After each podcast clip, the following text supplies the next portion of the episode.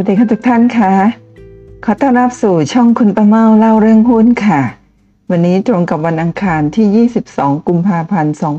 2565 ค่ะทำไมคนส่วนใหญ่เล่นหุ้นไม่ประสบความสำเร็จ วันนี้คุณประเมาจะนำบทความของเส้นหง สถาพรงามเรืองพงมาเล่าให้ทุกท่านฟังกันค่ะ จากหง Values Blog นะวันนี้ คุณป้าเมามีโอกาสนะได้เจอบทความนี้นะดีใจมากเลยเพราะเป็นบทความที่โดนใจจริงๆนะคะแต่เป็นบทความที่เซียนฮงเขียนเอาไว้แล้วเมื่อปี 2011 ปีนี้ปี 2022 ก็คือเมื่อ 11 ปีที่ผ่านมาแล้วนะคะตอนนั้นเซียนฮงเข้าตลาดหุ้นยังไม่นานมากนัก ก็มีแนวคิดแบบนี้แล้ว แนวคิดนี้ส่งผลมาจนถึงวันนี้ที่ทำให้เซียนฮงมี port หุ้นเติบโตระดับหมื่นล้าน เดี๋ยวมาดูกันนะคะทำไมคนส่วนใหญ่ถึงเล่นหุ้นไม่ประสบความสำเร็จนะคะในหง Value Block เซียนฮงกล่าวไว้ว่า หัวข้อในบล็อกวันนี้เบาๆ ไม่ใช่เชิงวิชาการหลักการคิดอะไร แต่อยากจะมาแชร์ถึงประสบการณ์ส่วนตัวที่ได้เจอกับคนในตลาดหุ้น ว่าในมุมมองของผมทำไมคนส่วนใหญ่เล่นหุ้นแล้วไม่ประสบความสำเร็จ เนื่องจากบทความนี้เขียนเมื่อ 11 ปีที่แล้ว ตอนนั้นเซนฮงยังอายุน้อยๆ 25-26 อยู่นะคะก็คำพูดหลายๆคำอาจจะเป็นคำศัพท์วัยรุ่นต่างๆนะซึ่งวันนี้คุณประมอก็ขออนุญาตอ่านตามนั้นไป ซึ่งอาจจะเป็นคำที่ แรงสักนิดหนึ่ง แต่ว่าก็ได้อารมณ์ความรู้สึกไม่ใช่นั้นแล้วเนี่ยระดับเรียบเกินไปก็จะไม่ได้อารมณ์เดี๋ยวมาติดตามฟังกันเลยค่ะ แต่ก่อนอื่นจะมาเปิดพอร์ตเซนโฮงหมื่นล้านก่อนว่าโตเท่าตัวส่วนวิกฤตเนี่ยพอร์ตหุ้นของเขาเป็นอย่างไรมีหุ้นอะไรบ้างนะหน้านี้ได้มาจากฐานเศรษฐกิจนะคะแต่ว่าก็เปรียบเทียบกับ เวลตี้ไทยซึ่งก็คล้ายๆกันนะแต่ว่าของเวลตี้ไทยเนี่ยเป็นหน้าที่ทำข้อมูลไว้ตั้งแต่วันที่ 22 มีนาคม แต่ส่วนของฐานเศรษฐกิจนี่ทำไว้เมื่อวันที่ 9 เมษายน แต่ทั้งคู่เนี่ยอย่างของเวลตี้ไทยเนี่ยรวมมูลค่าพอร์ตหนึ่งหมื่นกับ 600 กว่าล้านของฐานเศรษฐกิจ 1เดือนต่อมานะมูลค่าก็เพิ่มเป็น 10,000 ขอภัยลดลงนะ1,500 กว่าล้านบาท หายไปประมาณ 100 ล้านบาทนะคะทีนี้หุ้นที่เซนฮงถืออยู่ณปีที่แล้ว แต่ตอนนี้อาจจะมีการเปลี่ยนแปลงตัวไหนบ้าง ก็ลองไปติดตามกันดูนะคะมีหุ้น IVL ค่ะนะหุ้น KISS หุ้นไมโครหุ้นโนเบิลหุ้น OR แล้วก็หุ้นซิงเกิล ส่วนของฐานเศรษฐกิจเนี่ยก็เป็นชื่อหุ้นตัวเดียวกันทั้งหมด เพียงแต่ว่ามีข้อมูลเพิ่มเติมก็คือ ณวันที่ 10 เมษายน 2562 ก่อนวิกฤต 1 ปีนะคะเซนฮงเคยถือหุ้น KTC เป็นผู้ถือหุ้นรายใหญ่ แต่ว่าขายไปแล้วตอนปี 63 ตอนเกิดวิกฤตโควิด -19 แล้วก็มีหุ้น EON ด้วยนะคะทั้งหมดนี้เนี่ยเป็นหุ้นที่ถือ ถือเยอะเป็นผู้ถือหุ้นรายใหญ่ อาจจะมีหุ้นเล็ก ๆ น้อยๆที่ยังไม่ได้เป็นผู้ถือหุ้นรายใหญ่ ก็คงมีอีกหลาย ๆ ตัวนะครับเพราะฉะนั้นพอร์ตหุ้นก็ไม่ใช่แค่หมื่นล้านนะคะแล้วก็ยังมีเงินส่วนหนึ่งที่ไปลงทุนในต่างประเทศด้วย เพราะฉะนั้นลองดูจินตนาการดูนะฮะว่าความมั่งคั่งของเซียนหงมีมากขนาดไหนนะฮะซึ่งประวัติของเซียนหงนี่ไม่ธรรมดาเลยนะฮะเริ่มต้นจากเงินหลักแสนก่อน แสนบาท เสร็จแล้วก็ทางบ้านก็เพิ่มให้เป็นเป็นประมาณ1ถึง2ล้านบาท 1 ล้านบาทประมาณนี้ ซึ่งคุณป้าเมาได้ทำคลิปนะเล่าประวัติที่มาที่ไปพร้อมกันพร้อมทั้งนะหุ้นต่างๆ ที่เซียนฮงเข้าไปซื้อถือแล้วก็ขายมีวิเคราะห์ต่างๆเยอะแยะมากมาย อันนี้เอามาให้ดูประมาณ 5 คลิปจริง ๆ คุณป้าเมาทำอยู่ใน playlist น่าจะมีประมาณ 6-7 คลิปนั่นเองนะคะลอง หลังจากฟังคลิปนี้แล้วลองเข้าไปศึกษาประวัติของเซียนฮงที่ไม่ธรรมดาเลยนะคุณป้ามาเชื่อว่าท่านจะได้แนวคิดต่างๆมากมายเลยทีเดียว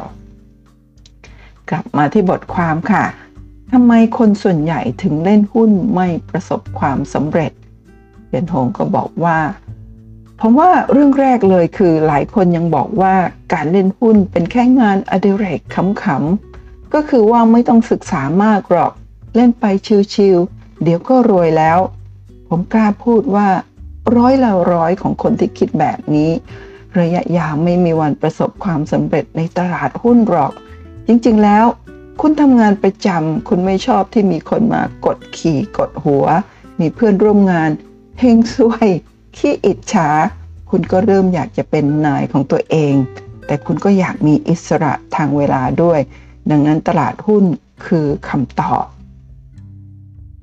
อย่างผมเป็น full time investor ผมนึกว่า คนนึกว่าผมสบายคำตอบของผมก็คือ สบายกับผีนะสิ ผมอ่านเอกสารวันหนึ่งกองยังกับภูเขา แถมผมมีสอนมือใหม่ มีเขียนหนังสือ อาทิตย์หนึ่งมีเวลาเข้าฟิตเนสไม่เกิน 3 วันด้วยซ้ำผมมีทัศนคติว่า ถ้าเราอยากได้สิ่งที่สุดยอดเราต้องทุ่มเทถวายหัวให้กับมัน ดังนั้นทั้งชีวิตของผมมอบให้กับการลงทุน ผมไม่เคยมีความคิดจะซื้อที่ดิน ซื้อทองซื้อพันธบัตรอะไรแม้แต่อย่างเดียว บางคนอ่านหนังสือพิมพ์ที่กรุงเทพธุรกิจสัมภาษณ์ผม นึกว่าผมนั่งนั่งนอนนอนแล้วมีเงินเป็นสิบล้านหล่นลงมา โลกความเป็นจริง ไม่มีหรอกครับ การเล่นหุ้นให้ได้กำไรชนะตลาดในระยะยาว ต้องอาศัยความพยายามสูงมาก ซึ่งความพยายามนั้นก็ต้องมาจากทัศนคติที่ถูกต้อง และพร้อมจะทุ่มเทก่อน แต่หลายคนไม่มีความคิดแบบนั้น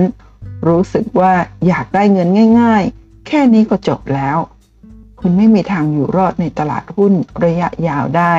คุณเป็นแค่หมูอ้วนๆตัวหนึ่งในตลาดหุ้นที่เสือสิงกระทิงแรก อยากจะรุมสกรัมให้เหลือแต่กระดูก เหตุผลเพราะว่าคุณไม่มีความรู้ในหัวเลย ใช้แต่อารมณ์ลงทุน ก็เลยเป็นเหยื่อของรายใหญ่ หรือคนที่รู้มากกว่า บางคนเพิ่งเข้าตลาดหุ้น มาถามผมว่ามีคอร์สอะไรแนะนำไหม ผมแนะนำไปดันมาตอบผมว่า โห ตั้ง 2,000 บาทแพงจังเลย มีคอร์สฟรีไหม อ้าวไอเวนเอ้ย ถ้าเป็นเพื่อนผมนี่ ผมตกกระโหลกไปแล้ว มึงเรียนมหาวิทยาลัยมาสี่ปี เสียเงินตั้งหลายแสน เพื่อไปทำงานบริษัททำไมมึงเสียได้วะ แล้วพอไปทำงาน มึงก็บอกว่าอยากมีอิสรภาพทางการเงิน อยากมี financial freedom แต่พอจะหันมามีอิสรภาพทางการเงิน ค่าเรียนรู้เบื้องต้นสองพันเจือกไม่ยอมเสีย แบบนี้มึงก็ทำงานงกงกต่อไปเถอะ คนแบบนี้เหมือนอยากมีเมียเป็นนางงาม เป็นนางแบบ แต่ตัวเองไม่ดูแลหุ่น ปล่อยให้อ้วนฉุ มีกลิ่นปาก แต่งตัวไม่เป็นแถมจน แต่อยากได้เมียเป็นนางงาม ก็เหมือนกับอยากรวยเร็วๆ อยากมีความรู้ทางการลงทุน แต่ไม่อยากเสียเงินไปเรียน คนพวกนี้บางคน ผมเคยแนะนำหนังสือการลงทุนต่างประเทศไปให้ ก็บอกว่า โห แพงจังเล่มละตั้ง 800 บาท ผมเลยไม่ตอบอะไรเขาอีก เพราะผมถือว่าเราคุยกันคนละภาษา ผมคุยภาษาอิตาลีเขาคุยภาษาเขมร แล้วเราไม่มีทางคุยกันเข้าใจได้ ของฟรีไม่มีในโลก ถ้าคุณอยากเก่งเรื่องหุ้น ผมคิดว่าคุณต้องกันค่าใช้จ่ายเรื่องไปเรียนกับเรื่องหนังสือ เอาไว้หลาย ๆ หมื่นเลย ผมเห็นหลายคอร์สของ ที่คนอื่นเก็บกันวันละ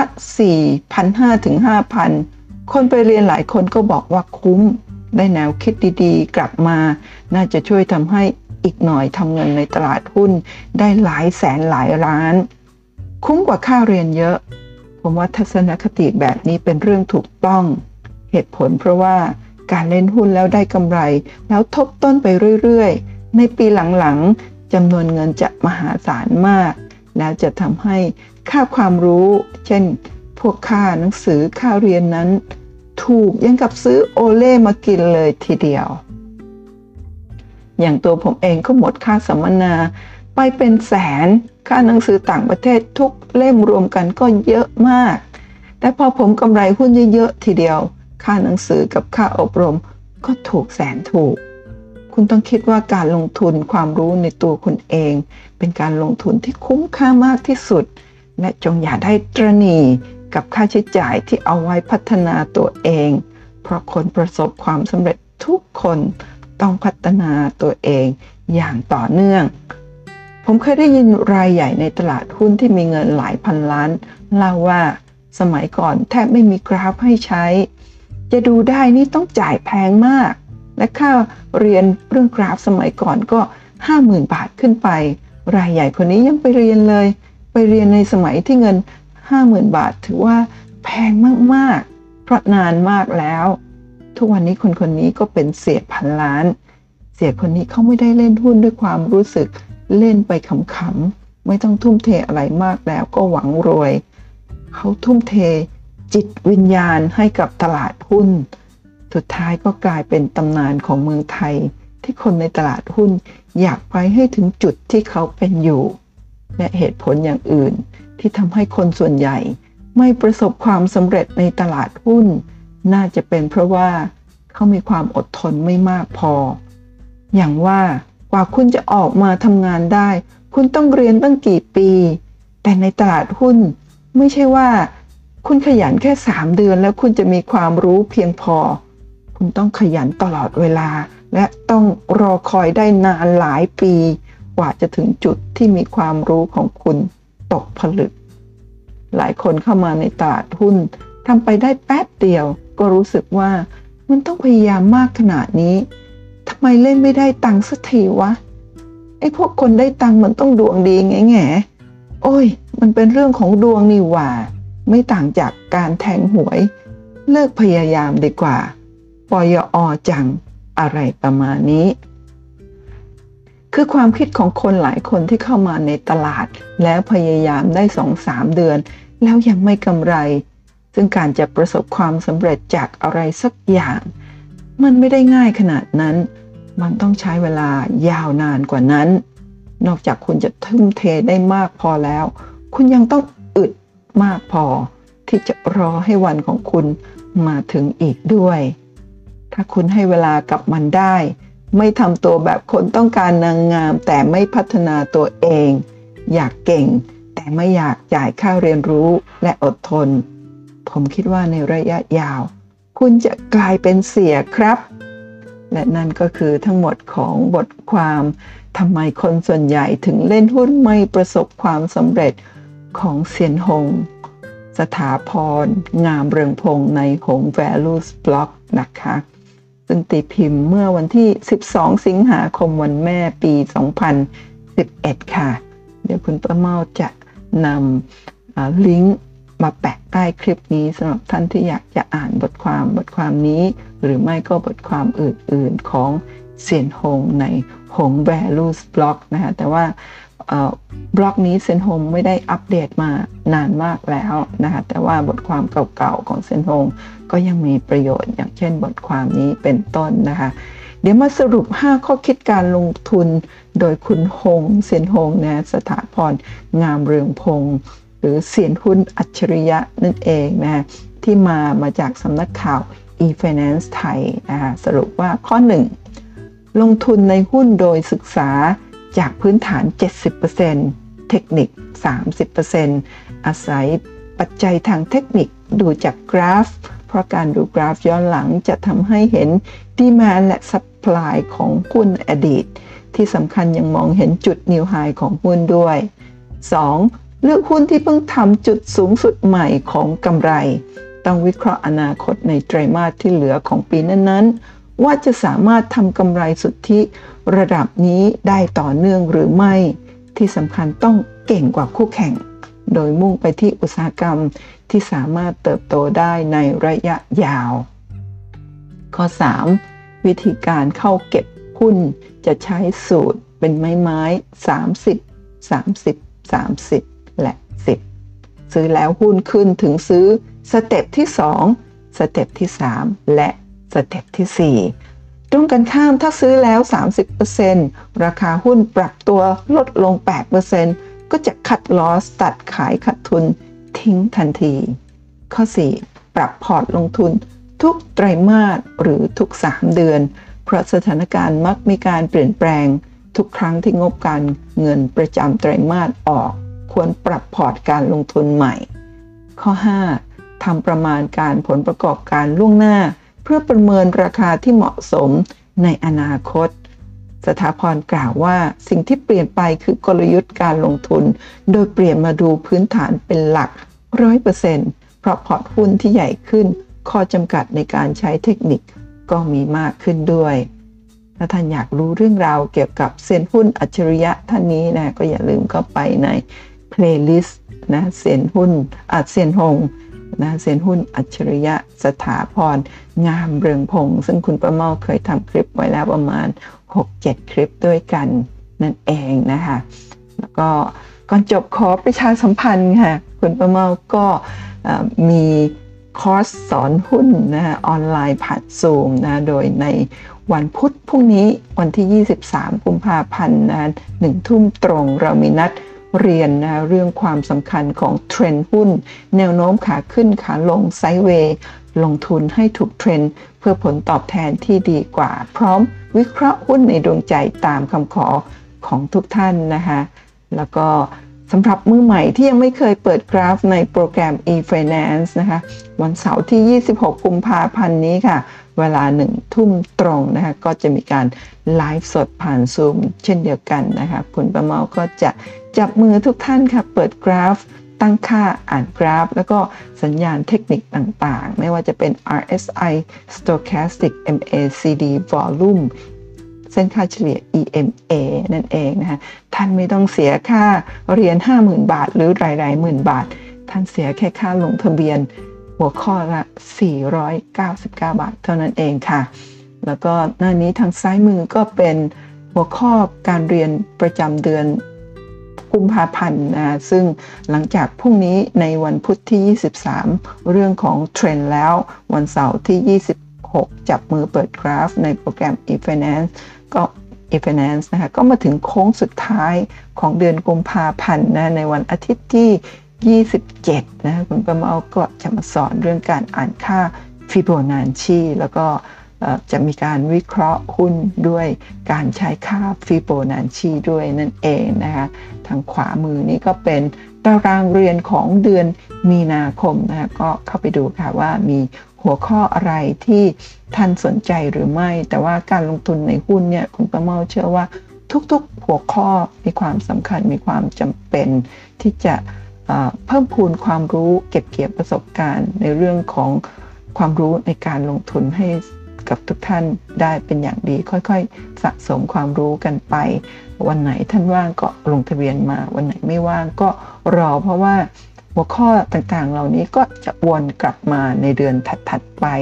นั่นเองนะคะ แล้วก็ยังมีการลงทะเบียนฟรีค่ะของฟรีก็ยังมีในโลกนะคะ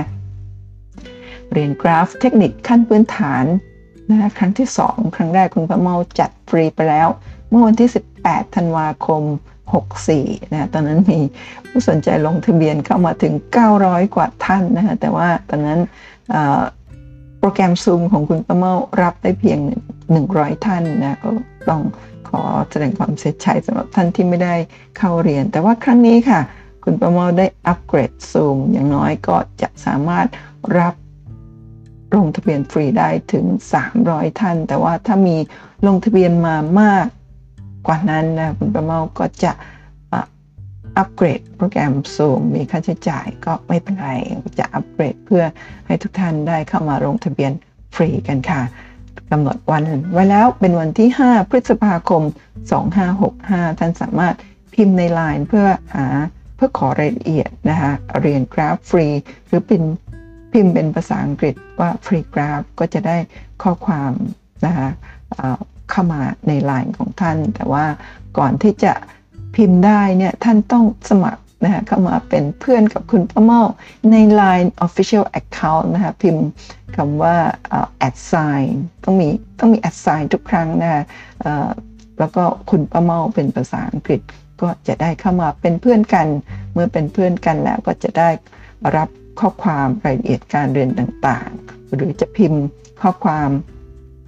ข้างล่างนี้นะคะหาคุณป้าเมาได้ตลอดนะพิมพ์คำว่าเรียนกราฟฟรี ไม่ต้องพิมพ์ข้อความอื่นเลยค่ะพิมพ์เรียงกราฟฟรีอย่างเดียวก็จะมีข้อความเด้งขึ้นมาหาท่าน ว่าจะมี